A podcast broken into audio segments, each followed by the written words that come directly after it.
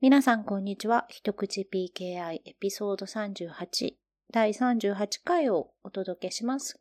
今回もお相手はゆりかと、ひとけいです。よろしくお願いします。よろしくお願いします。ということで、今日も張り切って一口、はい。小ネタをしますか。 はい。あの、2022年5月1日で、えーアレクサトップミリオンっていう、あのーあれ今、うちのアレクサ反応しました。アレクサって言うとアレクサ反応する問題ですね。失礼いたしました。あの、別にスマートスピーカーを呼んだわけじゃなくて、うんえっ、と、何なんですかね。アレクサっていう、昔からあるブラウザプラグインなんですかね。あれが、えー人気があるウェブサイトのドメインの列挙をうん。ずーっと昔からやってて、それで alexa.com っていうウェブサイトで、そのうん。上位100万件のうん。人気があるドメインのリストっていうのを無料で配布してたんですよ。へー。それをアレクサトップミリオンと我々は呼んでいて、うんえっ、と、とにかくドメイン名を知りたい人、とにかくドメイン名のリストがあったら嬉しい人は、みんな多分それを使ってた。あーという人気があるトップ100万。うん。 100万個のドメインをとりあえず知りたい人はそれを見てったと。そうそう。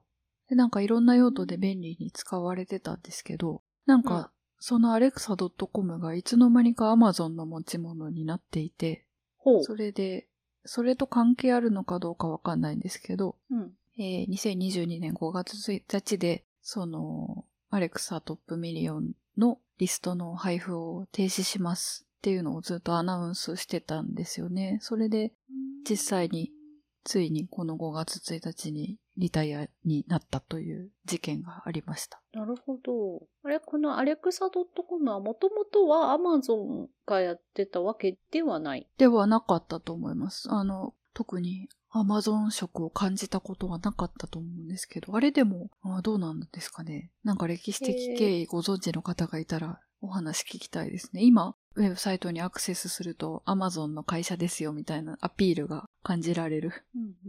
表示になってますけれども。へー。うんなんか今、調べてみたところ、スマートスピーカーの名前と一緒なんだけれども、もともと、えっ、と、アレクサインターネットっていう会社があって、そのウェブ、ウェブトラフィックを解析する会社うんだったと。うん1996年に独立した会社として設立されたが、アマゾンに1999年にあ買われましたと。もうそんな前に買われてたのか。うんそこからじゃあスマートスピーカーの名前が来たんですかね。どうなんですかね。うん。うんその辺はよくわかりませんが。えーなんでこの話を一口 PKI でやっているかと言いますと、あのーその昔って CT ってまだなかった時代あったと思うんですけど、CT っ CT てっ、ていうのは、サーティフィケートトランスペアレンシーのそう、ことですね。そうそう、証明書のリポジトリとしての機能も果たしているうん。 CT というものが昔はなかったので、その、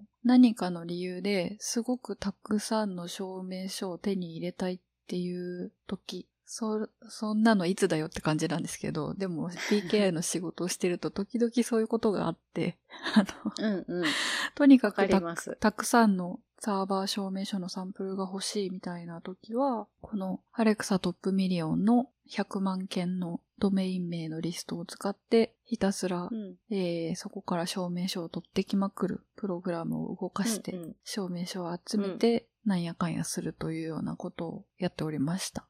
うんうん。うんなるほどね。で、そんな風にして使ってたので、結構なんか懐かしいというか、まあ、自分の使い方としては CT が登場したことによって役割は終えた感じはあったんですけど、うんうんうんうん。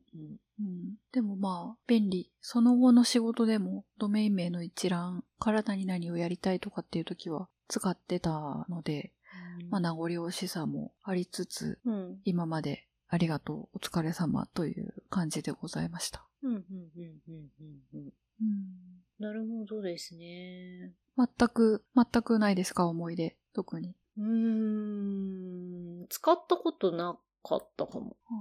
なんか、その。とにか、く、一般の証明書が欲しいうん。時どうしてたかな一般の、うん。どちらかというと、えーパブリックに出ている SSLTLS 証明書が欲しい時よりも、私が前世の仕事では、こう、うん。パブリックのルートの証明書が欲しいか、うん。うん。あと別にパブリックじゃなくても、こんな感じの証明書っていうのが欲しい、うん。うん。検証とかで欲しい時があって、それはなんかあの、自前の CA で大量発行してはいはいはいはい。やったりとかしてたので、パブリックに今使われている様々な SSLTLL 証明書っていうくくりではうん。欲しくなったことがないから、あんま りドメイン見てなかったかも。うん。うん。面白いですね。うん。あと DNS とかの方面から攻めてたかもしれない。うん。うん。ドメイン名なんか調べたいときは、うん。レジスターされてるやつとか。そっちの方がうん身近な人もいるかも。うん。えーでもきっと多く使われてたんでしょうね。うん。なんかね、これがリタイアするってなって、じゃあ大体はどれがいいんだっていうのが結構盛んに議論されていて、うんうん。うん。うんまあ、主には、そのドメイン名の安全性評価みたいな観点が多いみたいなんですけどね。そのなるほ。ど。ドメインツールズっていうドメイン名に関連するはいはいいろはい。んな情報を、あの集めてるウェブサービスあると思うんですけど、うんそこのブログであのいくつかあのこういうのこういうサービスが大体で使えるんじゃないかみたいな提案が書かれているのを拝見しました。というのも、うんそのドメインツールズでは、えっ、と、安全性評価の一つのうん指標として、アレクサトップミリオンの中に入ってるかどうかっていうのを一つの項目として見てたらしいんですよね。へえあの、トップミリオンの中に入ってるから安全だというわけではないけど、うん。あの、多くのアクセスを集めてるということは、安全である可能性はまあまあ高いんじゃないかっていう感じで使ってたみたいです。なるほど。うん。まあ逆説的に、その、フィッシングのスクリーンみたいな、あの、レピュテーション評価とかでも、うん。生まれたての、あの、ドメインとか、まだ誰もそんなにアクセスしてないドメインは、うんまあ、リスク。が高いってするっていうのもありますしね。うんうん。あるあうる。んうんうん。なるほどね。なるほどね。なんでまあ、一つの時代が終わったような感じがありますうな。ん、なるほど。ただ、証明書を集めたいっていう観点においては、CT ができちゃったことによってもうなんかそれより全然便利になっちゃったんで。そうですね。あの、うんパブリックに、まあ、公的なインターネットの場に発行される SSLTL 証明書は、うん。そのパブリックな認証局が発行するときに、もう CT のログに全部うん。書きますからね、その情報を。だからそのログ見れば、公的に発行された、パブリックなインターネットに発行された TLS 証明書全部わかりますもんね。ねえ、すっごい便利にななりました。かつてもあったら便利だったのにぐらい、と思うぐらい。うんただその、情報が一つのところに集まって、えっ、と、閲覧できるということが、うん。便利であるということは疑いようがなく、実際うにんその弱い部分を発見するのに使われたりとかもしているし、うん。研究者の人も実際に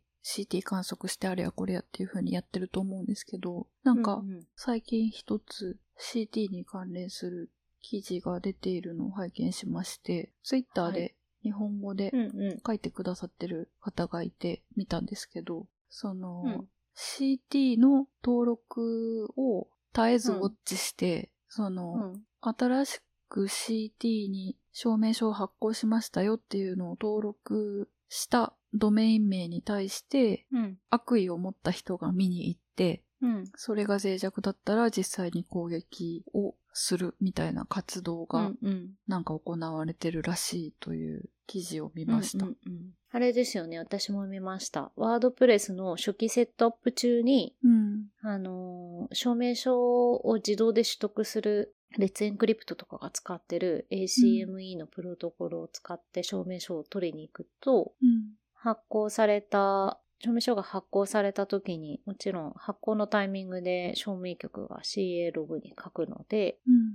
それを見て、あ、このドメインが今できて、セットアップ中だっていうのが分かって、うん。えっ、と、そのセットアップ中のドメインのウェブサイトの方にバックドアをポイッと置くと。うん。で、これが起きるのは、ワードプレスを使ってウェブサイトをセットアップしている時だうん。っていうのが今分かっていて、というのが、その CT が悪いっていうより、ワードプレスがセットアップ中はうん。結構無防備な状態でインターネットに構築、まあ構築途中だから、なんかまあ誰でもアクセスできるような状態になってる。うん。それは、あれなんですよね。その、証明書をドメインバリデーションプロセスで発行するときに、認証局側うがんそのドメインに対してアクセスに来るから、まだその時点では、その、厳しいアクセス制限をかけられないみたいな要素があるっぽい。それもあるんですけど、そうだとすると、その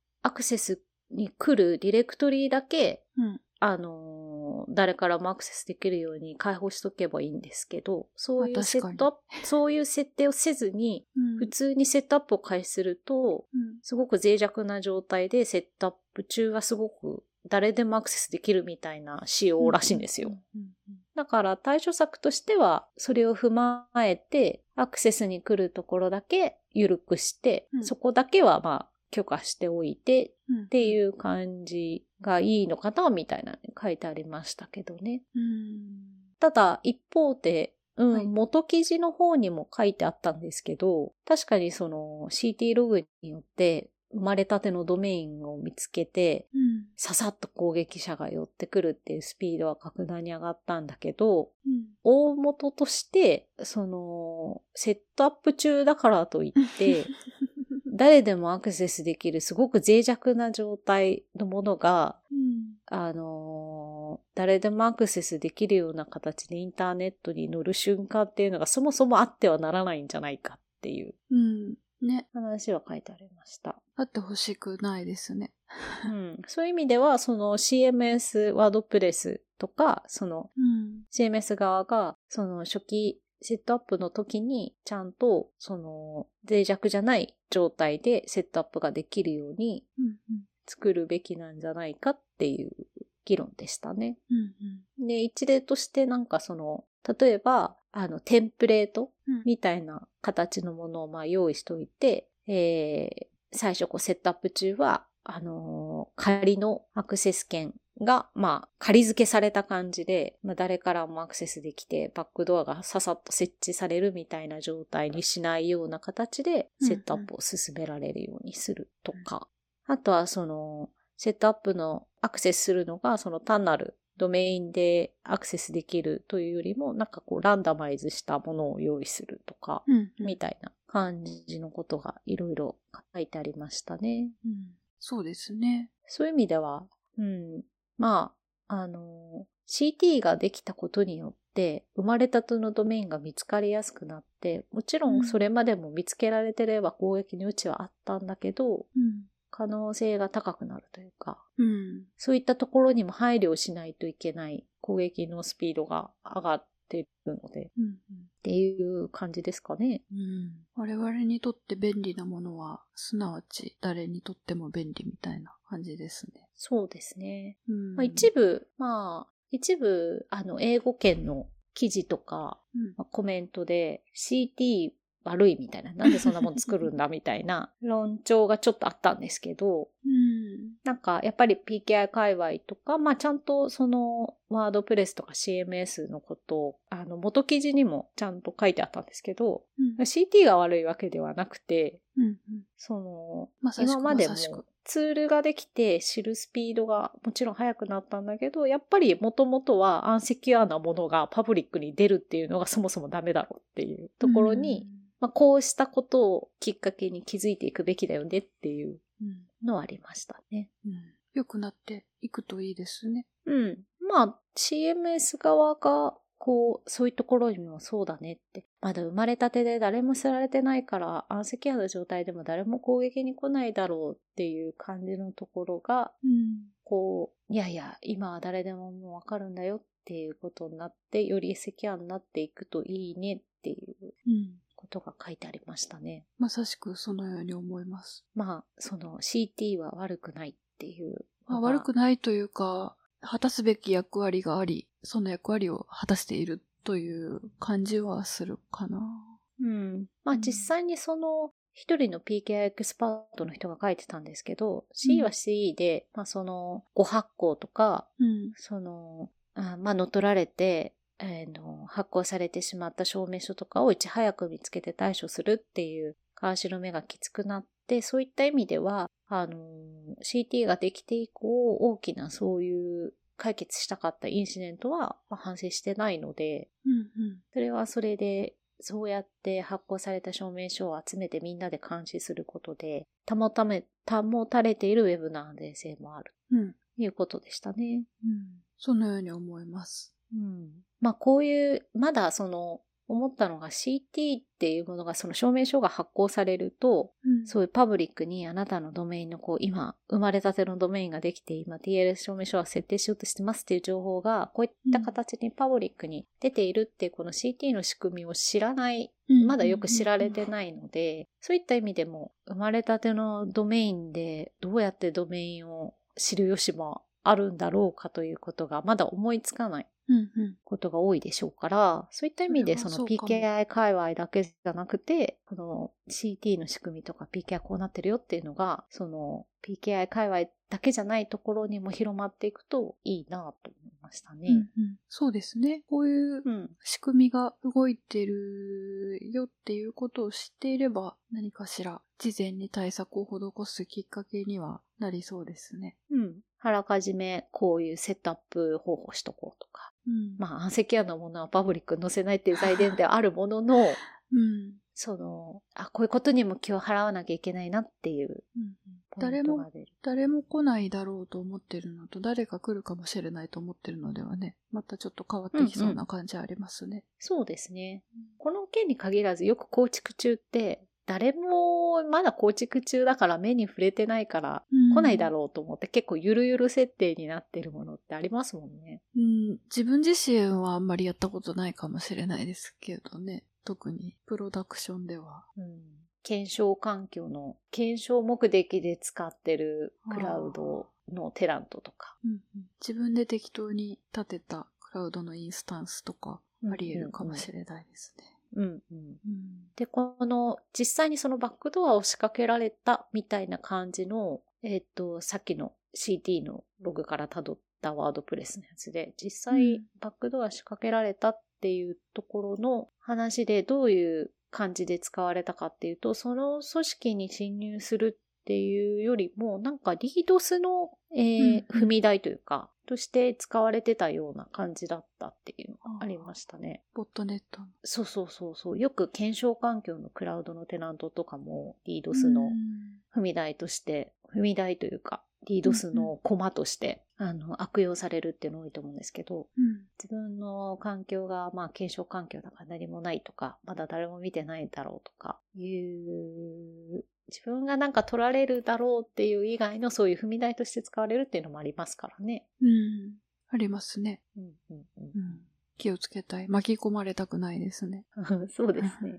あとそれで CT ログ、なんか少し前に、あの、Facebook がメタに解明するときに CT ログから、うんうん、あの、新しい名前のドメインのあれを発行していたっていうのが、まあ、後から見るとですけど、飼、うん、ってたってことで、そのよく言われてる CT ログで、あの、公には知られたくないドメインの名前が出ちゃう問題とか。うんうん、初めて発表したいものとちょっと相性が悪い感じがね、うんうんうん、ありますよね、うん。その時も確かこういう話になったと思うんですけど、まあこういうものがあるんだっていうのを知っとけば、うん、それを踏まえた対応ができるでしょうから、うん、そういう意味ではもっと CT が広まるといいとうん。CT の存在が知られるといいかもしれないですね。そうですね。うん、あとその話題の中で一つへえと思ったのが、うん。 CT のログを、えっ、と、CT のログをこう、解析しやすくしてる、さっきのアレックサ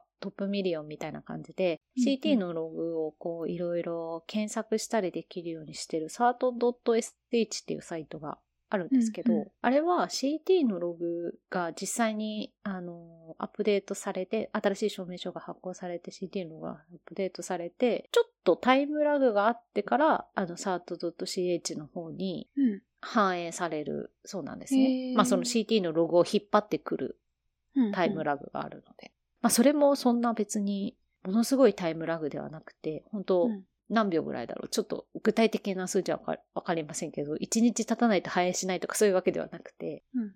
あれなんですけど、でもその、今回そのバックドアを設置されるとか、すぐなんかあの、CT ログに乗ると、すぐにこう、探索の様子、探索のこう、パケットがこう来たり、パケットとかアクセスが来たりするのは、かなうりん CT ログに乗って数秒以内とか、そんな感じらしいんですね。うーん。だから、cert.sh をウォッチしてて、うん。こう、来たっていうよりも、その人たちは多分 CT のログを自前でもう見張って解析してるんだろうっていはあはあはあはあ。そのログサーバーの方を見張ってるっていう。う。うんうんうん。へえ、その、表示してくれるサイトを見てるんじゃなくて、ってことですかね。そうそワンステップあるわけじゃないですか。CT ログが反映して、その表示してくれる cert.sh がそこから取り込んで、う。うんうん。まあ私たちがそれを見るとっていうのと、直接 CT ログを見に行くのと、うんうん。タイムラグあると思うんですけど、cert.sh の方がディレイが大きいので、その速さ競争をしようと思うと、こう、cert.sh、あそこにいっぱい証明書あるよね、つって見てると、 あ、出遅れるわけですね。出遅れる。はいはい。同じことをやろうとしてる人がいたらね、やっぱり誰より先に見つけたいですからね、脆弱な環境という。そうそう。なので、何かその、選定をじゃあこの件において打とうみたいな感じになると、えっ、と、sato.sh にこう、確認してそれをっていう、sato.sh を元に作ってる、なんかあのうん、確認のツールみたいなとこあるんですけど、うんうん。あれを元にしてると一歩出遅れるんだなって、ちょっと。思いましたうんうんうん。なんか、cert.sh は役割の割にすごい手作り感があるウェブサイトなんですよね。時々そうです。連続、連続してアクセスしてると503とかになったりするし、そうですよね。ご。く素朴なんですよね。作りが。表示もね、うん、そうそう。うん。セクティゴがやってるんですよね。そうそうそうそう。セクティゴという、あの、うんパブリックな証明書サービスを展開しているうん。会社さんがやっています。でも別にあれで儲けてるわけじゃないので、まあ、そのうちなんか、サート .sh プロサブスクリプションみたいなのができて、課金するともっと早いデータがもらえるとかそういうのが出てくるかもしれないですけどね。 503にならないみたいな。でもその発行を CT をこう監視して何かみんなで見ようって思ってる時に、まあちゃんとしたプロセッサーたちはいますけど、うん。まあ、サウンド .sh に基づいてなんかこう、あの、チェックツールとかがあったりするので、そういうのちょっと頭に留めとかないといけないなと思って、ちょっうんと数秒ディレイあるっていうの。ううんん、うん言われるまで気づきませんでした。そうそう。私も今回初めて知りました。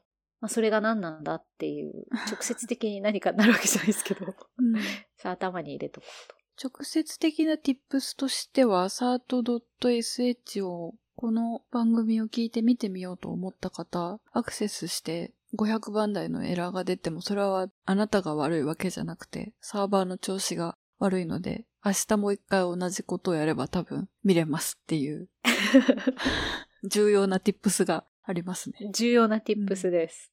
あとは、そういうサイトがあるので、CT ログって何じゃろかとか、興味持った方はね見てみるといいと思います。どんな情報が見れるのかとかね。結構、数珠つなぎでいろんなやつ見れるんで、うんうんうんう見ん。てみると面白いかもしれないです。そうですね。流行りの、なんていうか、お浸透まあ、の一部として活用うんうんできるかも。そうですね。ということで、じゃあ私たちのこういうポッドキャストで CT の存在をうん。知らしめていけるといいですねっていうのはちょっと言い過ぎかも。うん。大志を抱きすぎです。大志を抱きすぎかもしれないです。まあ、でも、話題に出せば、それだけアンプリファイアされたということにはなるんじゃないでしょうかね。そうですね。あと PKI の佐賀として、こう、うんこういうインシデントがあるたびに PKI の存在が、うん。 PKI 専門じゃない領域に広まっていくといううん。側面がありますので、うん。きっとその、ウェブセキュリティ専門じゃない、その、あるいは PKI 専門じゃない、その、ワードプレスを使って、こう、いろいろ構築しようとしている方々に、結構、あの、最初のあのニュースを広めている日本語のツイートも広まってたので、うん。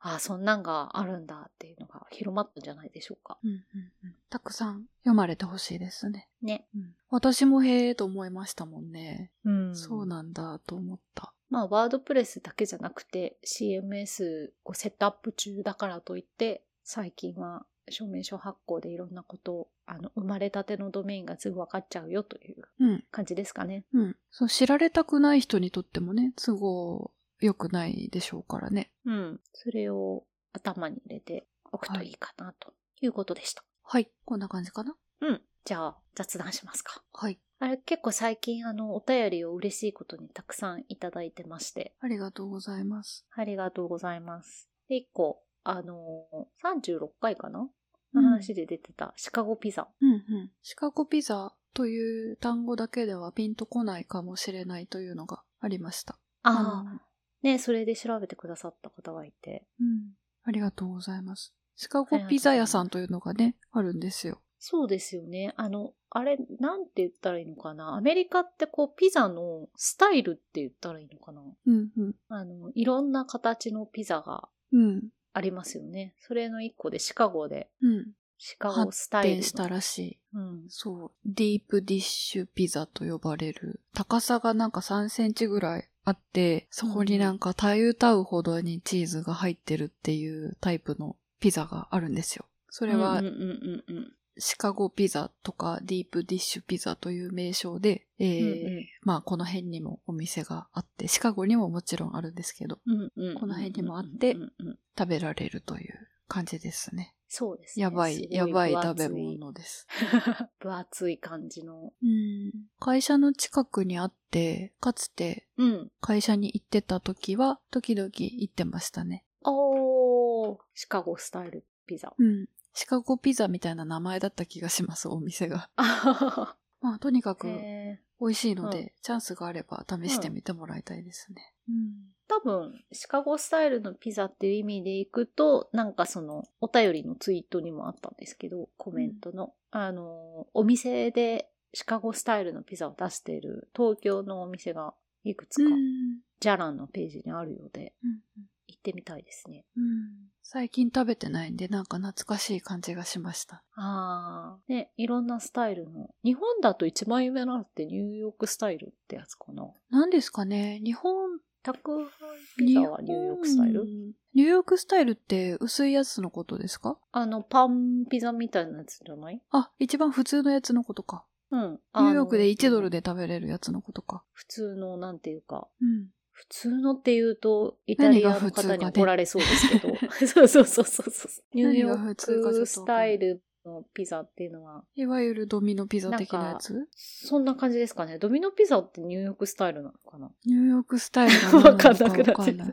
ニューヨークでなんかね1ドルで食べれるピザっていうものが確かにあることはわかるんですけど、それのことをニューヨークスタイルっていうかどうかちょっとわかんない。えっとね、ちょっとまあパン、普通の、いわゆる日本で宅配ピザを頼むと出てくるような、こう、うん。パン生地っぽい感じですかね。例えば、その、イタリアのピザとか、ナポリのピザっていうのかな、あのう、ん。すごい薄い、うんうん。薄い、生地がすごい薄くてカリカリしてる感じじゃないですか。あの、一人で1枚食べるやつですよね。そうそうそうそう。あと石窯で焼くやつですよね。うん。ナポリスタイル。それよりも、こう、ちょっと、こう、厚みがあるパンうんうん。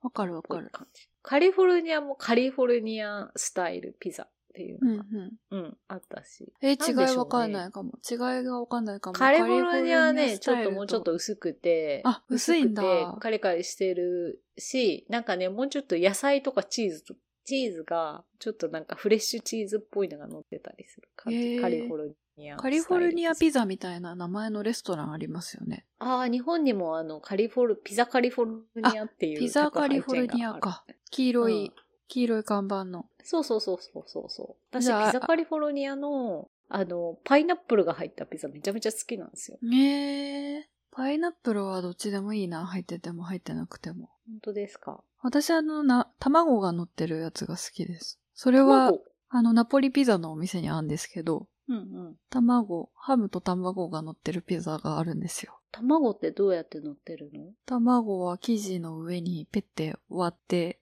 目玉焼きみたいな感じで出てきますね。え、生卵がピザの上に乗っている生卵をピザの上に乗せた状態で焼かれる、あー、なるほど。それがうん焼かれて、ちょっとしたうん半熟みたいになってる感じですか、そうそうそうそう。へー。食べたことないです。なんか日本でも食べたことありますよ。あの、およ。名前あるですよね。卵が乗ってるピザ。ビスマルク。ビスマルクっていう多へ分ー。種類の名前だと思います。へー。ナポリ系のお店にあるはず。だからどこの食べ物かわかんないんですけど。ビスマルクというからにはイタリアっぽいですね。うん。イタリアの響きあります。うーん、ちょっとなんかドイツ感もありますけど。うん。ドイツ感ある気がする。あれ、ビスマルクってドイツの首相かなんかで。なんかね、政治の人の名前だったような気がする。うんうんうんうん。え、じゃあドイツ生まれなのこっちでもビスマルクって書いてあるから、多分うん、卵が乗ってるピザのことをビスマルクというのではないでしょうか。なるほどね。うん。へえ、今度探してみます。うんピザのもし名前あっれば。て、マルゲリータぐらいしかわからなかったな。うんうん。ビスマルク。はい。美味しそう。ゆで卵が輪切りになって乗ってるピザは見たことありましたう。ん。それでもいいですね。全然。うん。いいですね。ピザ食べたくなってきた。うん。結構な頻度で食べてます。会社に行くとあったりするので。あー、アメリカは週5ぐらいでピザ食べてそうですよね。うん。まあ、誰かが食べるだろうと思って、誰かが取るんですよ。ピザを。そして、それ が結構残ってる時があって、で、うんうん私別に残業してるつもり全くないのに、最終退出者になってしまうことがあるんですよね、会社で。うんうんそ。の時は遠慮なくもらって帰ります。なるほど。もうみんなの帰る早さやっぱすごくて、あのー夜の7時までシフトの人って絶対うんいるはずなんですよ。サポートチームうんと。かだと。うん。うん。、で、もう7時5分にはうん。最終退出者になってる時ありますもん。うーん。早いですね。早い。すごいです。7時15分だったらもう確実に最終退出者になってます。あれですか渋滞があるとか渋滞は、あり、あるけど、でもうん、結構早いですよ、その渋滞が起こる時間で。4時、4時ぐらいうーん。じゃあ別に、なんかね、その4時5時って渋滞があるので、うん3時に帰るっていううん、うん。流れが一回あるんですよ。うん、うん。あると思でいまもす。それじゃい。ないのか。でも終わったらすぐ帰るんだね。みんなね。みんな、シュッと帰っていきますね。うんうん。なんか、ダラダラしてんの私だけなんですよね。はい。いいですね。いいな。ピザ食べたくなっちゃった。食べましょう、食べましょ。うん、その他にも結構最近、ゴールデンウィークだからかな。結構コメントいただいて、また蚊の季節が来たんで、去年もこの話してるんですけど、蚊に刺されたら石鹸で洗い流すといううんう。痒くならうんうなんいっうんて。今年こそは痒くなる気持ちを抑えてささっと洗いたいなと思いました。うんうん。うん、あとね、コンビニ便利だっていうので、楽譜印刷できるの知りませんでしたとか、私もぜ帰っひたら、活帰用していただきたい。うんったらいっぱいやりたいですね。いっぱい持って帰りたいですね、楽譜。 でも楽譜 PDF で Web でも買えるので。あ、そっかそっか。うん。PDF の方が安いのは安いですよ。えーでもそうなんだ PDF を買って、あの、譜面として譜面台に置きたかったら、うん。結局印刷するから、それを考えると、印刷版買った方がいいかもしれないけど。一回です。 PDF でも買えます。うん。えー、じゃあ、ちょっと後で教えてください。うん。みたいなね、皆さんコメントいただきましてありがとうございました。ありがとうございます。家庭菜園ネタもなんか一部で人気があるような雰囲気をちょっと。お お家感じたんですけど庭菜園の話ばっかりしてますからね。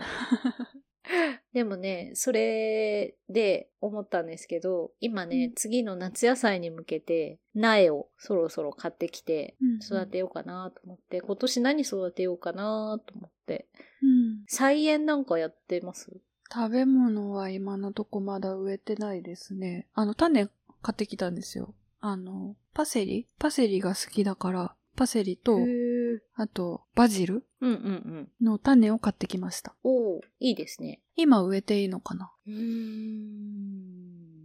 そろそろいいんじゃないですかうんうちはパセリとバジルは、あれですね、夏野菜の根元に植えてますね、いつうも。ん。バジルはトマトと一緒に植えるといいっていうことで、へえ。なんかその一緒に植えると、お互いがこういい効果を与え合って元気に育つっていう、こうコンパニオンプランツって言われてるへえ。組み合わせがあるようでして、それでね、トマトとバジルって良いらしくうん一緒に植えるようにしてます。そうするとトマトとバジル一緒にも使うし、うん。うんうん料理とかで。食べても、一緒に食べても美味しい。うん。ええいいですね。なんでぜひトマトも。うんうん。でも実がなるやつを育てきれるイメージがあんまりつかないですね。あら。あの、リスと鳥がいるから。あ。あー、食べられ ちゃうか。リス、すごい食べそう。リス。リスは避けれるかわかんないけど、あのーネットを張って。ああ、やっぱり。あ、虫とかもね、ついちゃいますもんね。ん。うん。ネットをうちも張っトマトは張ってないけど、張ってるやつもいますね。張る時もありますね。やっぱり虫がね、来ちゃうし。うちの庭のリスがトマト食べてる様子ありありと思い浮かびますもん。じ ゃあ、一層リスの餌としてうん育ててあげると いう。え、でも飼ってるわけじゃないんで、そんな、そこまで甘やかしてあげられる。そっか、リス食べちゃ うか。うん。飼ってないんですけど、あの、うんピーカンの木がなってるんで、うん木が生えてるんで、秋になるとピーカンの実がもう無限に降ってくるから、はいはい。それを食べていらっしゃる感じで。なるほどね。じゃあ、食べられにくそうな唐辛子あたりから始めてみる。ああ、確かにね。あと枝豆、聞いて枝豆、もしあ、ね、うんうんうん。苗が手に入ったらいいなと思ったんですけどね。枝豆はなんか、あんイメージですけど、食べるかもしれないけど、あんまリス枝豆食べてるイメージないですよね。どうかな。リス 食べるかなそうだ。な。わかんないな。リスそら豆は食べにくそああ、そら豆か。まあ、そら豆庭に生えてたらすごい嬉しいですけどね。う。うん、そら豆もね、一回やりましたけど、よかったですよ。へえ。うん。苗売ってるかなそろそろ苗か種か、種はもうあれかな。でも、そろそろでは、うん。種ぐらいだったら売ってるんじゃないですか売ってるといいですね。あの、そら豆自体は売ってるんで、そら豆を食べる文化があることは確かなんですけど、うんうんうんうんうんちょっとうん。また。中華系のストアとか行ったら、うんうん。あとはなんかトルコ系のお店とかでも売ってるかな。トルコ系のお店の方がそら豆安いような気がする。うん。うんでも枝豆、そら豆とかって、種からやるなら今、もう遅いかもしんないけど、ね、うん苗だと、もうちょっと後でもいいかもしんないけど。ちょっと偵察に行かないとですね。最悪あれじゃないですか。あの、スーパーで枝豆買って、巻く。スーパーで売ってる枝豆を巻いたらなる、なりますかね。なんないのかなうん。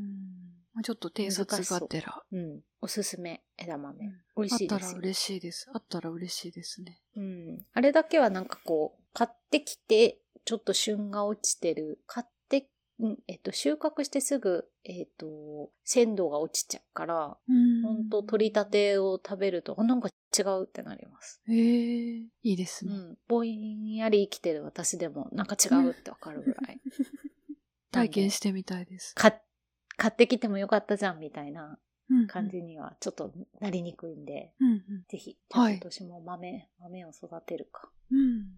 もうやっぱり農業系ポッドキャストになってってる。うん。今、花、花の手入れしてます。花に水あげてる。なんていう花だったかな。ちょっと名前忘れちゃったんですけど。うん。あの、球 根、球根から育つやつ今育ててますね。あらうまく咲いてほしいですけど。水仙水仙かななんかあ、れ、水仙と芍薬育ててませんでしたっけ芍薬と、うん。えっと、なんだったかなちょっと英語で名前見てもあんまピンとこないというのもあって、なんか、でも、水仙、水仙っぽい、あの、ニラみたいな葉っぱのああ。やつ。。今、だから、ニラみたいなやつがすごいわ、わさわさ茂ってる感じで。 じゃあ、水仙系の何かですかね。うん。結構葉っぱ大きくなったんでね、ちゃんと咲いてくれいいるですとね嬉しいんですけど。うん。日本はね、今そろそろバラの季節があー、いいですな始まるとこで、私ね、バラ好きなんですよ。うんうん。なんで、バラをちょっとずつ、ただ慎重に増やさないと、世話をしきれるバラをそこが入れないといけないので、自分の庭はあんまり入れてないんですけど、ちょっと咲き始めましたね。ああ、いいですね。私もバラ育てたいな。で、こういう時期ってバラの、こう、苗が結構出てくるんですよ。うんあの、お店が、その、増やしてくれて苗にしたやつをこう売ってる。で、バラっていろんな種類が、あの、もう無限にあるじゃないですか。うんうんだからこう、自分の気に入った感じの品種もいっぱいあって、こう、バラ、ローズガーデンとか、バラ園とかに行くと、こう、そういう品種の苗をこう、売ってたりするので、うん。こう、見て気に入りそうなやつをうん。うん。買い漁るシーズンです。うん。それでこの間1個苗を買ったんですよ。うん。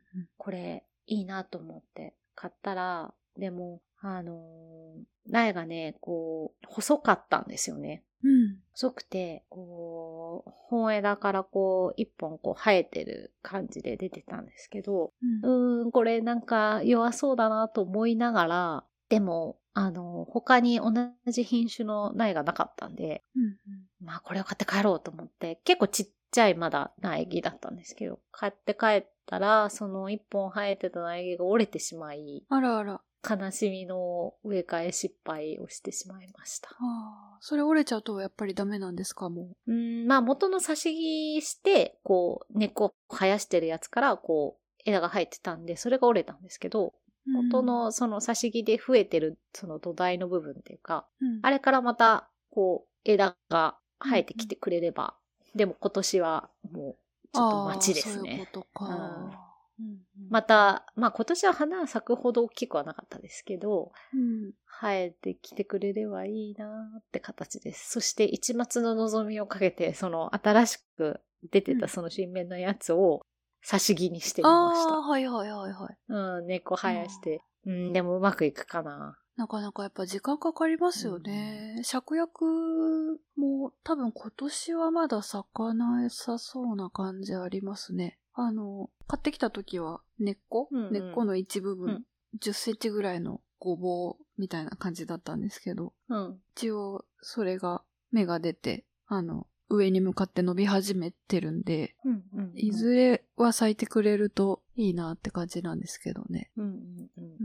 来年ですかね。来年かなあのガチャガチャ感すごいですよね。アメリカ人これで納得してるんだって結構意外です。その、芍薬の球根パックはそのごぼうが3本入ってて、うん1個しか目になりませんでした。あー、まあでも、全部発芽ししないやつもいあるかうんそのように思います。で、も。もう1回チャレンジしたんですよ。もう1袋買ってきて、そっちは5つぐらい入ってて、2つ発芽したんですけど、なんか最初に植えたやつよりは、ちょっと成長が伸び悩んでて、うん。なかなか葉っぱが増えないなぁと思って水やりながら見てるんですけど。うん。まあ、種とかやっても最初発芽させて、その後こう、間引いて、やっぱ元気なやつを残してって感じの、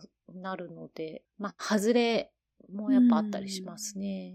芍薬種から育てると5年ぐらいかかるって見ましたよ。あの、花が咲くまで。ああ、じゃあ、しばし育ての期間ですな。うん。あの、私が買ってきたのは根っこうんうん。根っこ、株分けした根っこみたいなやつなんで、それだと、あの、見た感じだと、その年にもうまくいけば咲くのかなと思ったんですけどね。うんうんうんうん。なかなか。まあ、しばらくはなかな見か守り難しいということでで。すね芍薬、あの、実家にもあったんですけど、咲かない年がありましたね。おおなんか失敗したのかなと思いながら、咲かない年と咲く年があって。ー。なんか根っこが増えすぎるとなんたらみたいな読んだような気がする。うんそうなるとなんか、その根っこを切って株分けしないといけないみたいな。なるほどね。咲いたら嬉しいですね。花が大きいので。ね、うん綺麗ですよね。楽しみです。はい。あったかくなってきて。もう暑いんですよ、テキサス。うーん。なかなか、もうい、いきなり5月にして夏になってしまいました。日本もちょっとあったかくはなりましたけど、またちょっと寒くなったりで。テキサスはじゃあもうこれから梅雨なしでもう夏まっしぐらですかそうですね。うん。これから10月末ぐらいまではもう、外では何にもできないぐらい暑い。イメージするテキサス通りな。うん。あ、今、サボテンの花咲いてますよ、ちょうど。あら、シーズンで。可愛らしおー、いいですね。い。うん。サボテンもいいですね、サボテンの花。うんなんかね、あの、私、接待サボテンって呼んでるんですけど、あの、テキサスにはきっとサボテンが植わってるに違いないみたいなみんなの期待に応えるために植えられているかのようなサボテンがあるんですよ、時々。道 に。 道ね。うん。なんか、それ、すっごくでっかくなってるやつがあって、うんうん。めちゃめちゃ咲いてました、花。え ー、え可愛らしかったですね。ー、かわいらしい。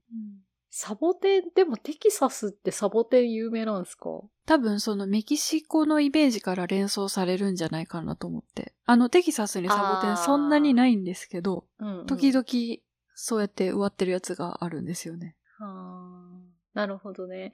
なんかサボテンって言うと、アメリカだとなんかアリゾナ、うんぽいうんアリリゾゾナナのなんか、ね実際にサボテンすごくたくさんあサボテン王る国。。そうそうそうそう。うそっか、テキサスもか。テキサスにはないんですよ。ほとんどないんですよ。ほとんでどもないんですけ植わってそどう、だよね。そうそう。あ、テキサスってサボテンないんだっていうそのがっかりをさせ ない、がっかりさせないために、あの、ダラスのダウンタウンの駐車場の縁石の近く とか、うんうんそっと植えてあるやつとかがあるんですよ。よ。生態サボテンね。 はい、接待サボテンです。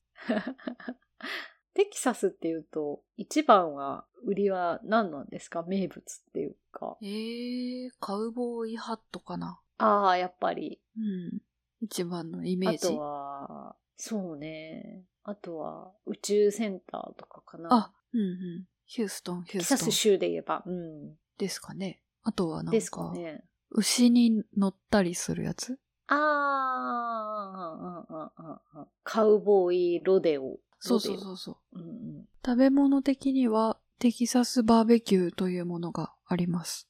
ああ、なんか聞いたことある。うん。それもなんかさっきのピザみたいになんかこうテキサススタイルバーベキューみたいななんかうん。独自の味みたいなのがあるんじゃなかったですっけうん。なんて言うんですかね。我々がテキサスバーベキューと呼んでる食べ物がありますね。あの、うんうん。